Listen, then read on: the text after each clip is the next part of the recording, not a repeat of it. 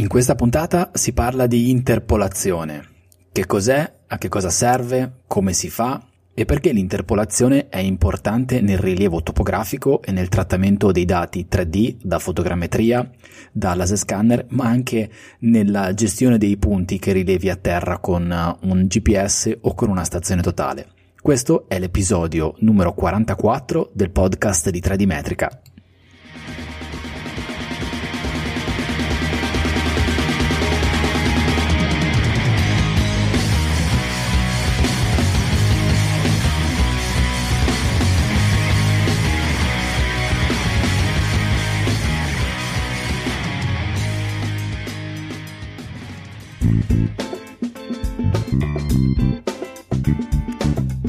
Ciao e benvenuto, benvenuta. Io sono Paolo Corradeghini e questo è 3D Metrica, il podcast dove si parla di topografia, di rilievi, di misure, di strumenti, di software per l'elaborazione dei dati, di mappe, di geomatica e di cartografia. Nella puntata di oggi ti voglio parlare dell'interpolazione. Se utilizzi i software GIS e i dati territoriali a larga scala, sicuramente sai che cos'è l'interpolazione, come si usa, a che cosa serve, quali sono i suoi vantaggi. Però l'interpolazione è una tecnica molto interessante, sono degli algoritmi matematici molto utili che ti permettono di determinare dei dati dove fisicamente non li hai potuti misurare, a partire da delle informazioni che sono vicino a quel punto. Nel rilievo topografico l'interpolazione ti permette di estendere le informazioni appunto topografiche, quindi di posizione, x, y e quota, di punti dove fisicamente non hai informazioni a partire da punti che hai battuto lì vicino. L'interpolazione è una tecnica matematica, ma nello specifico ti dico qualcosa di più tra poco è interessante, ha dei limiti, potrebbe essere tra virgolette pericoloso in alcuni aspetti e si usa tantissimo nelle tecniche di rilievo che utilizzano la fotogrammetria e il rilievo laser scanner, perché l'interpolazione ti permette di passare da delle informazioni puntuali, chiamiamole così, vettoriali, a delle informazioni distribuite di tipo raster prima di parlarti della tecnica dell'interpolazione, delle tecniche di interpolazione che ci possono essere, ti ricordo che trovi tutte le informazioni su 3D Metrica all'indirizzo www.3dmetrica.it. Lì ci trovi tutte le puntate di questo podcast, trovi tutti gli articoli del blog, i video tutorial su strumenti software per l'elaborazione di dati tridimensionali e trovi anche tutte le coordinate per metterti in comunicazione diretta con me.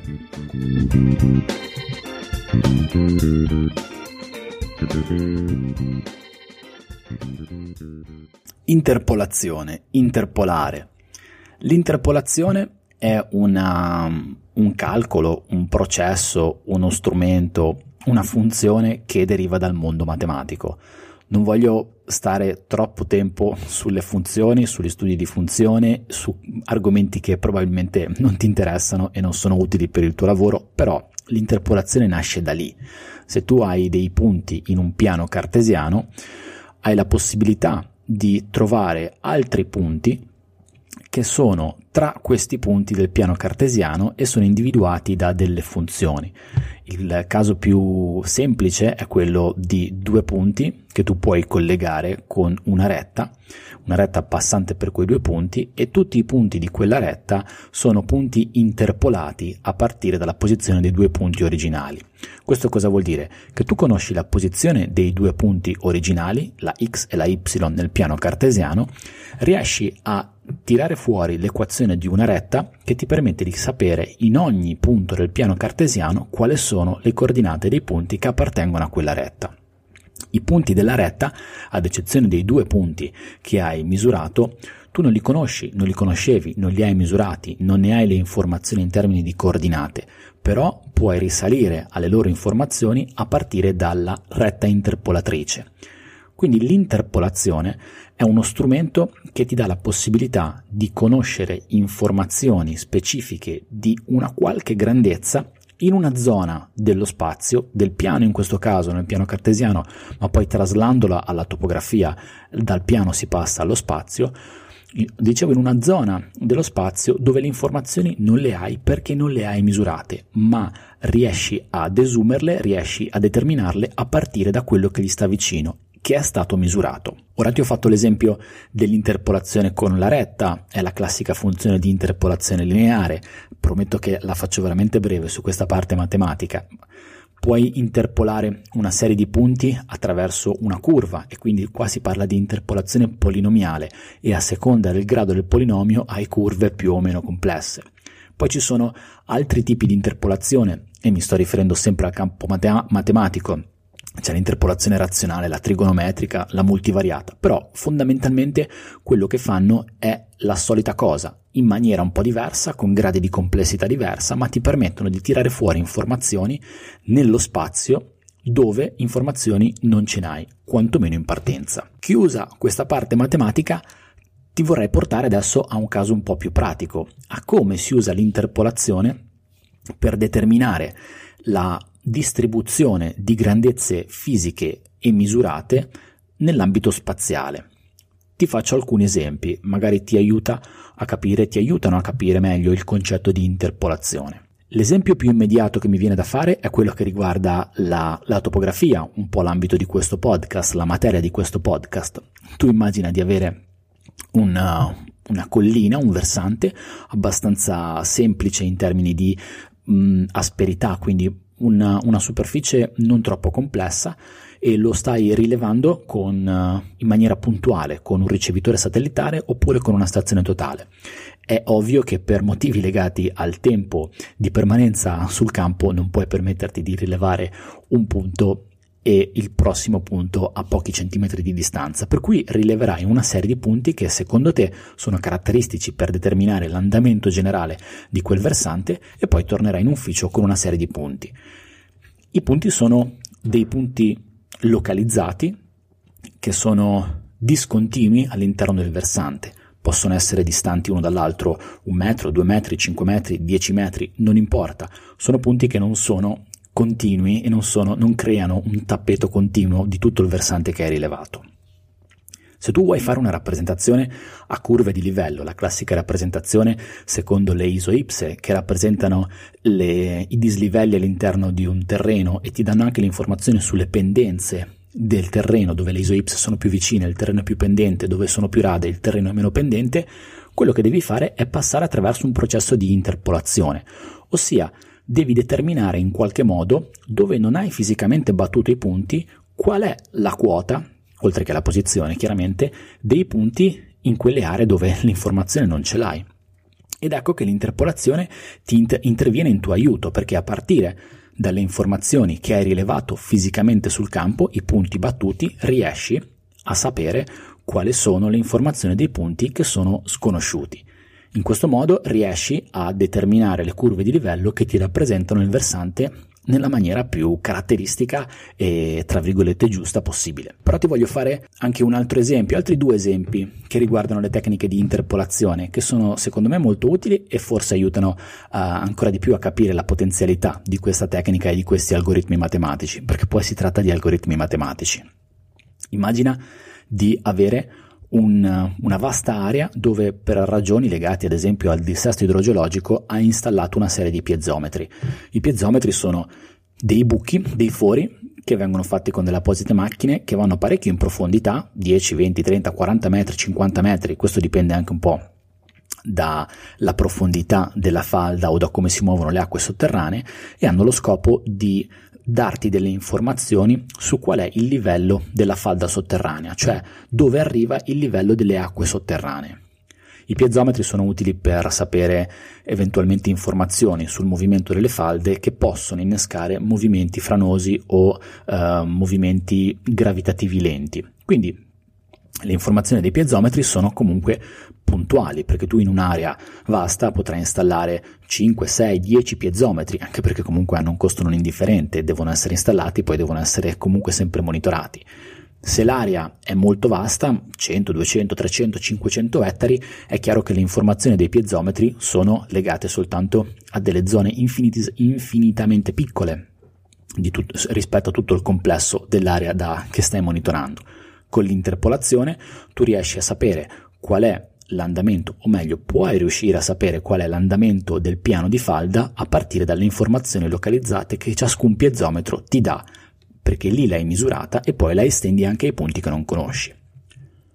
Ultimo esempio, e poi mi fermo e andiamo all'interpolazione, come si fa e andiamo un po' più nello specifico del caso topografico delle nuvole di punti. L'ultimo esempio riguarda ad esempio le mappe vegetazionali. Se tu hai da fare un rilievo vegetazionale in un'area vasta, ad esempio in un versante, in un promontorio grande dove ci sono tante specie vegetali, uh, fisicamente vai sul campo, un forestale, un agronomo va sul campo e fa il rilievo dello stato vegetativo e delle specie, degli habitat presenti in sito. È chiaro che anche qui non si potrà fare un rilievo esteso e continuo, ma si faranno dei rilievi per aree caratteristiche, cioè in un'area ci sarà ad esempio una un, tipo vegetativo di uh, adesso non sono molto ferrato sul, sugli alberi, sulle specie vegetative, però ad esempio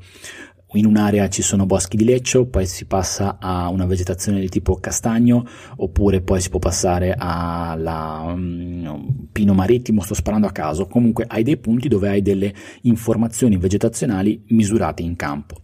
L'interpolazione ti può permettere di fare, di estendere, di distribuire la mappa vegetazionale nelle aree in cui non hai fatto il rilievo, ma per le informazioni derivanti dai punti vicini rilevati riesci a fare una ricostruzione della copertura vegetazionale di tutto il sito che devi indagare, che devi poi, su cui poi devi fare un'analisi successiva, devi restituire i risultati. Questo è il concetto di interpolazione. Trovare un modello per esprimere informazioni per trovare informazioni dove informazioni non ne hai a partire da punti che hai misurato fisicamente. L'interpolazione fa un po' coppia col concetto di dato vettoriale, dato vettoriale e dato raster e di elemento raster. L'interpolazione parte tipicamente da un dato vettoriale, per aiutarti a capire la differenza tra dato vettoriale e dato raster, forse è meglio che mi sposto nell'ambito CAD, che eh, forse è un po' più masticato masticabile e facilmente inquadrabile da tu che mi ascolti. Se tu in, utilizzi un CAD, qualunque elemento tracci in CAD è un elemento vettoriale. Se tu prendi ad esempio una mappa, un'immagine, ad esempio anche una fotografia o una planimetria catastale, la scansioni e la metti dentro il CAD,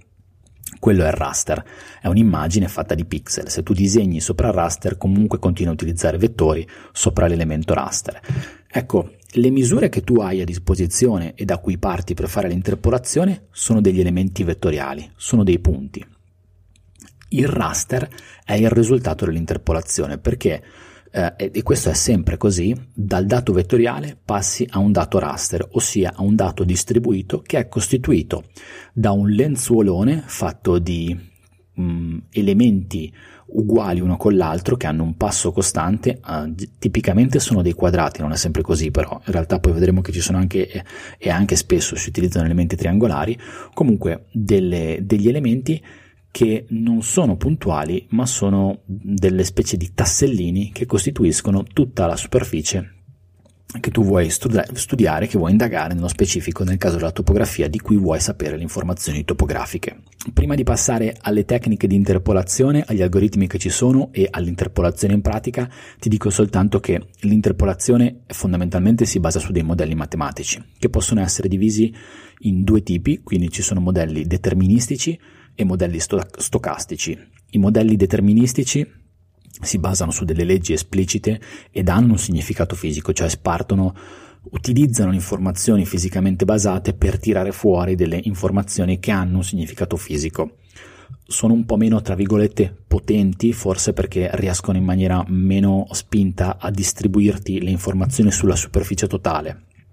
magari poi mi spiego meglio dopo. I modelli stocastici invece utilizzano delle leggi puramente statistiche, quindi delle distribuzioni statistiche che eh, tipicamente legate alla covarianza che sono un po' più deboli, deboli da un punto di vista del significato fisico, ma da un punto di vista della rappresentazione sono un po' più gradevoli perché ti permettono di avere informazioni praticamente ovunque. Bisogna stare un po' più attenti sui modelli stocastici perché potrebbero essere deboli e potrebbero avere dei problemi in casi particolari di situazioni con uh, delle emergenze specifiche che magari non conosci e non hai rilevato direttamente in campo. L'interpolazione poi può essere globale o locale. Un'interpolazione globale prende le informazioni, cioè utilizza le informazioni da tutti i punti che ha a disposizione il modello per determinare le informazioni dove mancano, mentre una interpolazione locale prende le informazioni soltanto dai punti più vicini. Adesso ti parlo dei metodi di interpolazione che ci possono essere. Ho paura che potrebbe essere ancora una parte un po', un po', noiosa, ma ti chiedo di stare ancora con me per qualche minuto perché passando sui metodi poi andiamo a vedere qualche applicazione pratica dell'interpolazione parlando di nuvole di punti. Però prima ci tengo a dirti quali sono i metodi di interpolazione. Mi piacerebbe dirti, se non ti interessa, salta al minuto X, ma non so quanto ci metterò e non so qual è il minuto X a cui mandarti per andare direttamente alla parte pratica. Per cui quello che posso dirti è cercherò di essere il più sintetico e veloce possibile. Un metodo di interpolazione, o oh, una piccola parentesi, questi metodi di interpolazione che ti dico, te li dico perché se utilizzi strumenti GIS, e mi viene in mente QGIS che è il software GIS che utilizzo eh, personalmente, è un software open source molto diffuso che funziona molto bene, sono delle informazioni che tu poi trovi quando, fai, quando lanci fisicamente il comando di interpolazione e, e, hai la possibilità di scegliere tra vari algoritmi, per cui non te li dico a caso, te li dico perché poi puoi effettivamente trovare queste parole, ritrovare questi concetti da qualche parte quando lanci un'interpolazione. Il primo parametro, il primo algoritmo di interpolazione che ti dico è l'interpolazione al più vicino. Se utilizzi software in inglese lo trovi indicato come nearest neighbor. Nearest neighbor sarebbe il vicino più vicino, il vicino più prossimo. Uh, non è proprio un modello di interpolazione che sta nei modelli deterministici e stocastici, è um, un po' più semplice, um, fondamentalmente assegna ad ogni nuovo punto che vuoi determinare il valore del punto singolo punto campionato più vicino. Quindi lui prende la zona che devi studiare, di cui vuoi tirare fuori l'informazione, va a vedere dove vuoi tirare fuori l'informazione, trova il punto più vicino e fa una mh, mm, campionatura a partire da questo punto più vicino, con una serie di uh, parametri che vengono decisi sulla base della una serie di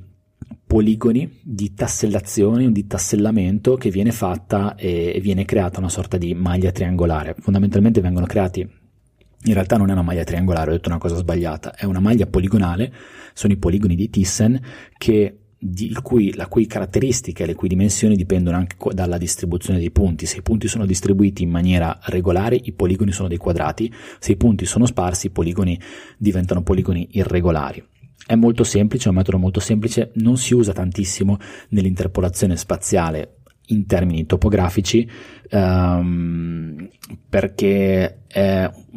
diciamo, si prende una distribuzione è implicita una distribuzione omogenea quando in realtà la distribuzione omogenea non, non è detto che ci sia, però a volte lo puoi trovare, è un metodo, è, forse veramente il metodo più semplice che si può avere nell'interpolazione. Ti dico anche che però è quello che si usa meno, meno frequentemente. Un altro metodo di interpolazione che incomincia a usarsi un po' di più, specialmente nel campo topografico, è l'interpolazione IDW. Um, IDW sta per Inverse Distance Weighted, cioè la distanza inversa ponderata. Uh, funziona così. Tu hai una serie di punti, punti campione, punti di cui hai le informazioni, stiamo proprio nel campo topografico, punti di cui conosci le coordinate x, y e z. La determinazione delle coordinate di un punto in una zona sconosciuta è influenzata dalla distanza che questo punto ha con i punti più vicini. Quindi non si prende più soltanto un punto come nell'interpolazione al più vicino, si prendono tutti i punti che gli stanno vicini, ma ciascun punto ha un'influenza sul nuovo punto che dipende dalla distanza. È per questo che si chiama inverse distance weighted, cioè perché c'è un peso, si fa una media pesata in realtà non è una media pesata, comunque si fa un'attribuzione dell'informazione su base pesata e il peso è funzione diretta della distanza del punto noto nel punto incognito di cui vuoi sapere l'informazione. Un altro metodo di interpolazione è l'interpolazione triangolare, questo incomincia a essere un metodo abbastanza utilizzato nel campo topografico, lo, int- lo trovi anche indicato come TIN. Sulla base dei punti che tu hai noti, che hai misurato, si costruiscono una serie di triangoli che vengono determinati tracciando delle circonferenze che hanno centro su punto noto. Le intersezioni di queste circonferenze determinano dei vertici, l'unione di questi vertici determina dei triangoli contigui che ti danno la possibilità di approssimare, di determinare, uh, di interpretare la superficie descritta a partire da alcuni punti con una superficie che è composta da triangoli, quindi facce triangolari. Questo ha una, un'analogia molto forte con quella che è se sei nel campo, se utilizzi il, dati tridimensionali, se tratti dati tridimensionali con la mesh quando hai una elaborazione fotogrammetrica, ad esempio, tu puoi creare una mesh e quello che succede è che dai punti determini una uh, struttura triangolare. Il metodo di determinazione della mesh è un po' diverso rispetto all'interpolazione triangolare TIN, perché la mesh funziona così, tu hai una serie di punti della nuvola densa, i punti diventano vertici di triangoli, vengono uniti uno con l'altro e si crea uno scheletro triangolare. In questo caso l'interpolazione triangolare funziona in un altro modo. I punti rimangono all'interno dei triangoli che vengono creati e i triangoli vengono creati a partire da, cer- da cerchi che hanno centro nei punti che sono noti. È un po' diverso, ma il risultato è molto simile. L'aspetto è molto segmentato, è quello di una superficie fatta di triangoli che però, se non è molto complessa, ha una buona approssimazione e ha un buon riscontro per quello che è poi la, il conoscere i punti, le informazioni in punti che non sono noti e la rappresentazione anche da un punto di vista grafico della superficie che vuoi rappresentare. Un altro metodo abbastanza famoso nell'interpolazione che trovi nelle varie opzioni che hai quando lanci l'interpolazione in un comando, in un software eh, di analisi dati spaziali è l'interpolazione secondo il metodo di Kriging. Eh, è un metodo complesso quello di Kriging, però funziona bene, funziona abbastanza bene, sta a metà tra Uh, il metodo deterministico e il metodo stocastico, non è né 100% deterministico né 100% stocastico. Uh, lavora su un principio molto solido che è quello dell'autocorrelazione spaziale, cioè i punti uh, più correlati, i punti vicini sono più correlati che i punti lontani. Uh, si basa sempre a come riferimento la distanza dei punti noti dal punto incognito ed è un metodo che viene utilizzato tantissimo sulle analisi di distribuzione di grande scala, uh, si, chiama, si utilizza anche nelle analisi della distribuzione delle variabili regionalizzate. Ti faccio soltanto una parentesi giusto per raccontarti un po' di cosa facevo, un po' della storia di quello che facevo prima. Nella società di ingegneria in cui lavoravo prima avevamo una parte del core business che era legata alla neve e alle valanghe e con questo metodo, con questo metodo di interpolazione secondo Kriging abbiamo fatto l'analisi della distribuzione degli innevamenti della provincia autonoma di Trento e di tutta la regione del Friuli Venezia Giulia a partire anche dalla Valle d'Aosta a partire da dati localizzati di nivometri sparsi nelle aree montane. Utilizzando questo metodo abbiamo fatto una regionalizzazione appunto di queste informazioni per coprire tutto il territorio e correlare le variabili nivometriche in funzione della posizione di un punto e anche della sua quota e dell'elevazione. È un metodo molto interessante quello di Kriging, è molto complesso, ma a tanto te non interessa quanto sia complesso, l'importante è che non, ha, non, non lavori sul comando e sull'algoritmo matematico, però eh, sappi che eh, può funzionare bene, in alcuni casi no, è un metodo che, uh, a cui io mi affido spesso insieme a quello della rete triangolare. Utilizzo principalmente questi due, quindi il TIN e il Kriging, vedo qual è quello che mi dà il risultato migliore. Però è un metodo abbastanza robusto se la distribuzione dei dati è robusta e è, e è sensata. Gli ultimi metodi di interpolazione, ma non mi ci fermo molto, sono, te li dico giusto perché li puoi trovare, sono il metodo, in realtà ancora uno di metodo di interpolazione un po' più famoso, è quello dell'SP line. Um, la, la distribuzione delle variabili viene interpolata con delle funzioni polinomiali, si creano dei raccordi tra una distribuzione e l'altra e si ha una interpolazione che in alcuni casi può funzionare. Non la uso molto, quindi ti ripeto, io utilizzo principalmente uh, a volte, diciamo, i, i tre mh, algoritmi di interpolazione principale sono gli IDW, IDW, IDW, il metodo TIN e il metodo di Kriging. Attenzione però che c'è una differenza tra interpolazione e approssimazione. A volte si può scambiare la, l'interpolazione con l'approssimazione e a volte un processo di interpolazione porta ad, un, ad un'approssimazione pur avendo un algoritmo che fa in realtà una cosa diversa. Per, spiegare, per spiegarti che differenza c'è tra l'interpolazione e l'approssimazione, e questo è un concetto abbastanza importante perché se ti affidi in toto all'interpolazione potresti in realtà avere un'approssimazione e quando approssimi qualcosa non è detto che tu lo stia facendo nella maniera corretta. Allora l'interpolazione, se tu hai dei punti che sono noti nello spazio, l'interpolazione ti crea una superficie che copre tutto lo spazio e passa per tutti i punti di cui tu hai l'informazione. Per cui se tu hai dei punti, 5 punti di cui conosci le informazioni di coordinate, la superficie interpolata ti dà informazioni su tutta l'area che è coperta, sottesa da questi punti, ma passa per quei punti. Questa è l'interpolazione. L'approssimazione è un'altra cosa. L'approssimazione ti crea una superficie che ti copre tutta l'area, probabilmente si avvicina anche abbastanza bene alla superficie interpolata, magari passa per qualche punto, ma qua, no, noto, ma qualche altro punto noto potrebbe essere fuori. Quindi la superficie risultante potrebbe non passare per tutti i punti noti. Ecco, questa è un'approssimazione. Con l'interpolazione tu poni dei vincoli. L'interpolazione assomiglia un po' a quando se, se, se, sai qualcosa, se ti occupi di fotogrammetria, scusa se sai qualcosa, era proprio brutto, se ti occupi di fotogrammetria, quando fai un'elaborazione fotogrammetrica metti i marker, metti i GCP che servono per orientare il modello tridimensionale. In, detta un po' alla brutta, questi funzionano un po' come delle puntine, bloccano il modello in alcuni punti e fanno sì che il modello si possa deformare ma lasciando dei punti fissi che sono proprio i punti di orientamento, i punti di appoggio. L'interpolazione più o meno lavora in una maniera simile, blocca la superficie che viene creata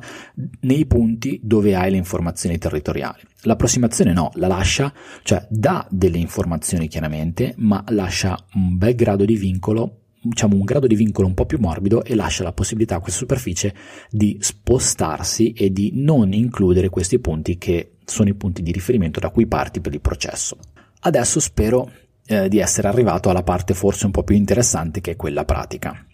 Parliamo di un rilievo. Questo vale sia per un rilievo topografico fatto con una stazione totale, con un ricevitore satellitare, quindi punti abbastanza discreti, ma vale anche per la restituzione in output di un rilievo fotogrammetrico o di un rilievo laser scan. Il risultato che tu hai in output in tutti questi quattro casi sono dei punti. Punti nello spazio tridimensionale di cui hai delle coordinate, informazioni di x, y e z e che eh, sono, formano un elemento vettoriale. Da questi punti, eh, ora in alcuni casi stanno venendo fuori dei software che lo fanno, però facciamo qualche passo indietro di qualche anno, fino a qualche anno fa, da questi punti, ehm, a meno di fare dei calcoli particolari, i software necessitavano di una superficie interpolata per poterti tirare fuori le curve di livello, ad esempio. C'è la possibilità di tirare fuori delle curve di livello a partire da punti battuti sul territorio, si fa una triangolazione e vabbè, non sto a, di, a dilungarmi in questo aspetto, però i software lavoravano su base uh, raster, quindi passavano a un modello a triangoli, a un modello interpolato in modo tale da poter avere informazioni di coordinate anche dove i punti non erano stati battuti. Questo vale sia per punti distanti un metro battuti con un ricevitore satellitare, sia per punti distanti 5 metri rilevati con una stazione totale, sia per punti distanti 2 cm o 2 mm battuti, rilevati, restituiti con un'elaborazione fotogrammetrica o rilevati o restituiti da una scansione laser. Da una nuvola di punti si passa necessariamente a, una, a, una, a delle curve di livello tramite un processo di interpolazione. Quale sia l'algoritmo dipende dai software. software che mh, trattano software di topografia magari non hanno tutti gli algoritmi che vengono utilizzati dai software GIS, che è per questo che mh, poi ti consiglierei di passare attraverso un software GIS perché ha veramente degli algoritmi molto interessanti per l'interpolazione, però il principio è quello. Dalla nuvola di punti si passa a un modello digitale di elevazione. Il modello digitale di elevazione, in caso di topografia, è un raster, quindi una superficie che è discretizzata in quadratini che hanno una dimensione e la dimensione del raster è il passo del raster, quindi potrebbe essere raster 10 cm, vuol dire che il lenzuolo che tu cali sul terreno, che rappresenta il terreno, è formato da tanti quadratini che hanno lato 10 cm. Per ciascun quadratino tu conosci l'informazione XY del centro e è associata un'informazione di elevazione.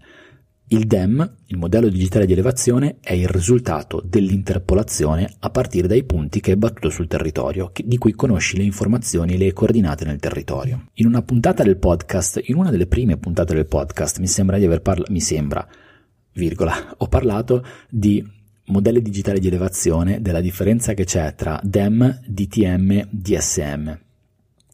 Il DSM è il modello digitale della superficie, quindi se fai un rilievo fotogrammetrico viene restituito tutto quello che è stato fotografato, nelle, che è stato fotografato che ti ritrovi nelle immagini, quindi hai il modello digitale dell'elevazione inclusa la parte vegetativa, quindi gli alberi, e la parte antropica, ad esempio gli edifici o le case o i fabbricati, le, le strade, le strade no scusa, le macchine che sono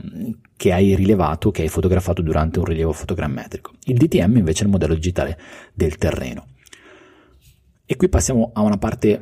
molto interessante per quanto riguarda il processo interpolativo dell'interpolazione, ma altrettanto difficile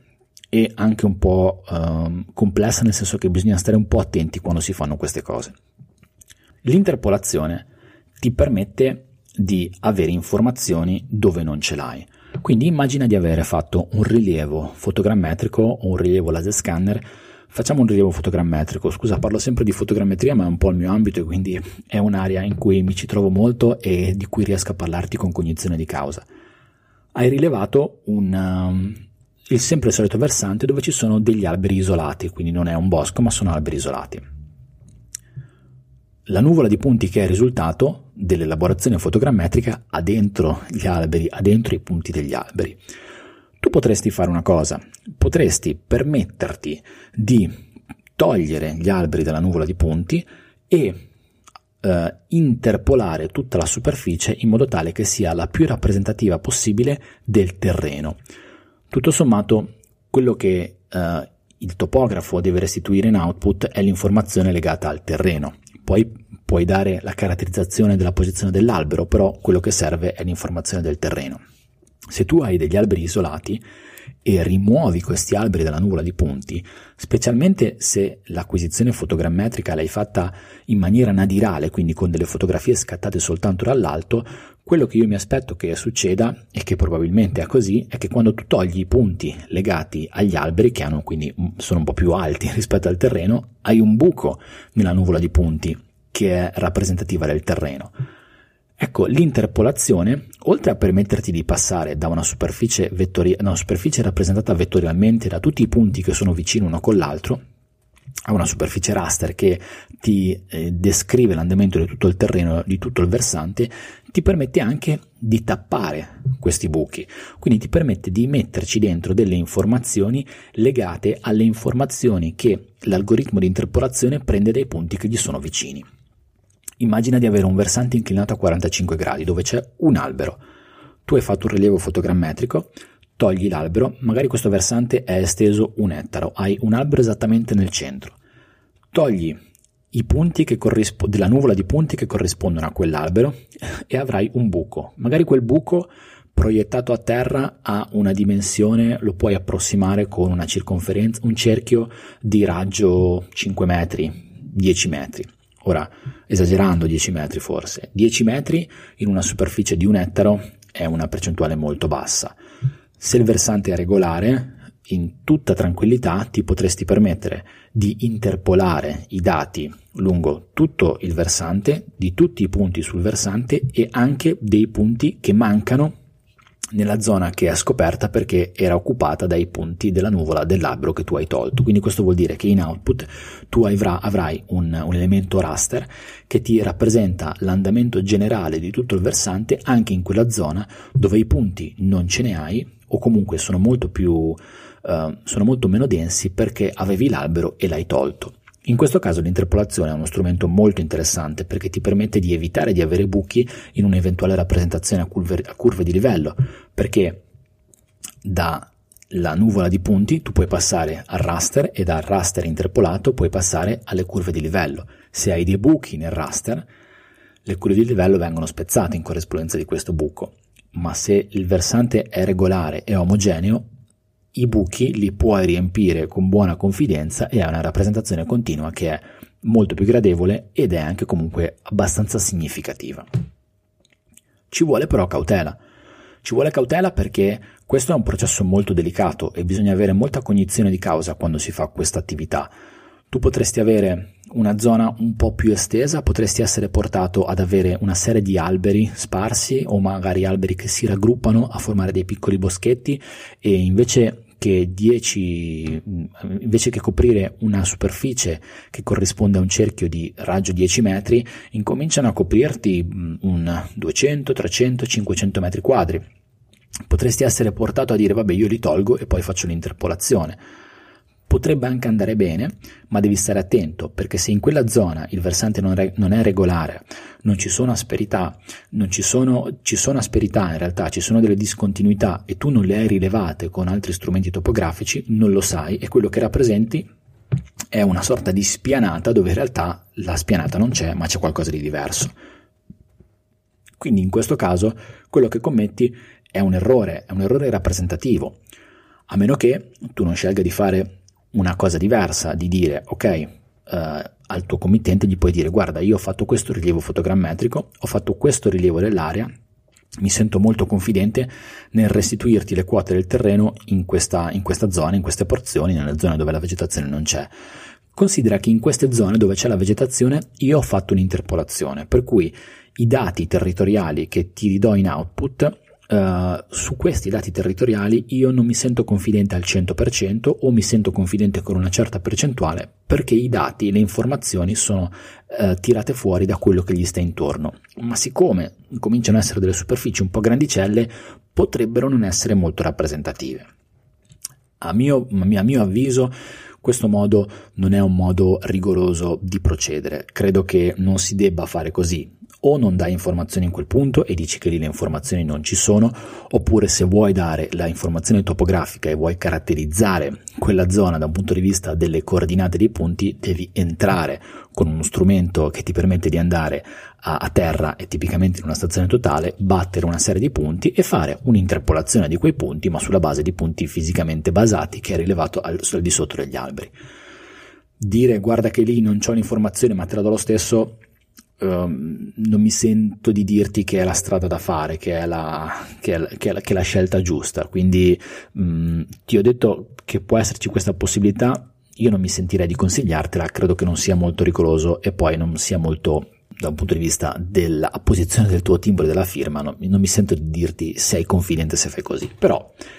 um, è per questo motivo che ti dico, mi sto un attimo incartando, per questo motivo che ti dico l'interpolazione è molto potente ma ci vuole cautela perché si possono fare degli errori rappresentativi, cioè dando delle informazioni in punti dove in realtà le informazioni sono diverse perché le cose di sotto, sotto un albero da un'altra parte, sono, sono ben diverse. Voglio soltanto concludere eh, questa puntata sull'interpolazione dicendoti, ehm, dicendoti qual è poi il mio iter operativo quando elaboro i dati una di, di una nuvola di punti come output di un rilievo fotogrammetrico.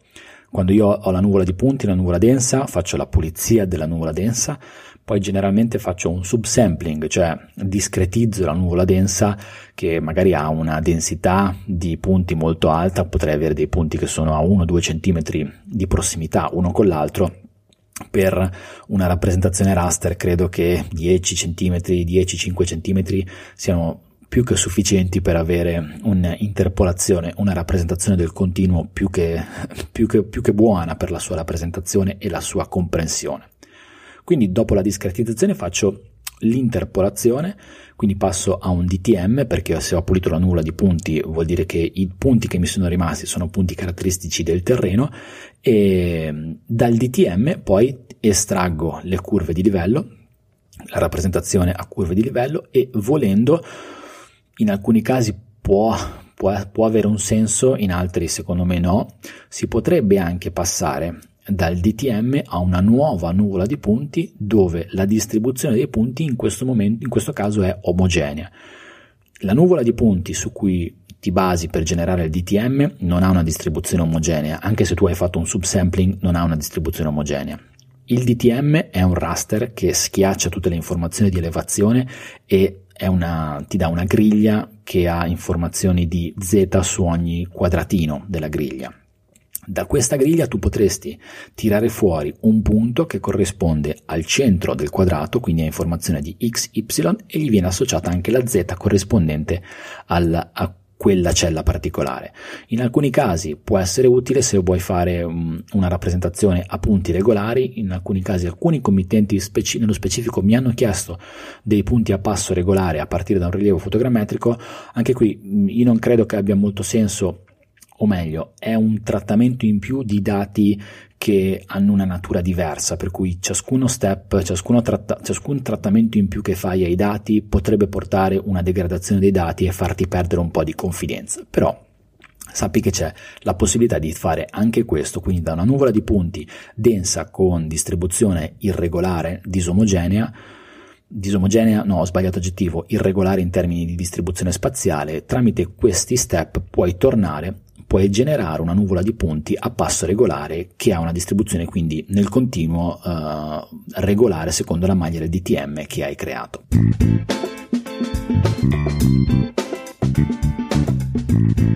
Spero che le informazioni che ti ho dato sull'interpolazione ti siano state utili e ti possano essere utili per il tuo lavoro. Mi sono dimenticato di dirti che c'è un'altra tecnica, ma ci spendo veramente un minuto, che è l'estrapolazione. Quindi se l'interpolazione ti permette di determinare l'informazione di punti dove non hai informazioni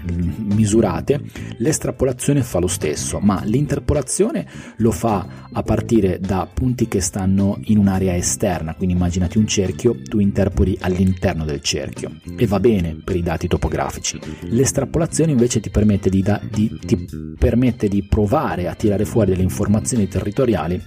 sulla base di punti e in zone che sono esterne al confine che tu hai perimetrato, hai mappato, hai rilevato. È molto debole come concetto, specialmente nel campo topografico. Se hai domande, dubbi, se hai bisogno di un chiarimento o se vuoi darmi dei suggerimenti o farmi una critica, l'accetto più che volentieri. Lo puoi fare su Telegram, scrivimi su o mandami una nota audio a telegram.me slash Paolo Corradeghini. Su 3dmetrica.it trovi tutti i miei contatti, la mia email, i miei profili social network, LinkedIn e Facebook, trovi la possibilità di iscriverti anche al canale Telegram di 3D Metrica, dove quotidianamente pubblico un po' di aggiornamenti, notizie e dietro le quinte del mio lavoro. Trovi la pagina Facebook di 3D Metrica e anche il canale YouTube, dove pubblico un po' di video sui software per l'elaborazione dei dati tridimensionali e fotogrammetrici. Se hai altri argomenti da suggerirmi per questo podcast, così come critiche e consigli, io li accetto davvero volentieri. I metodi per metterti in comunicazione con me te li ho appena detti. Io ti ringrazio del tuo tempo e della tua attenzione. Ti saluto fortissimo e ti do l'appuntamento a una prossima puntata del podcast di 3D Metrica. Ciao da Paolo Corradeghini.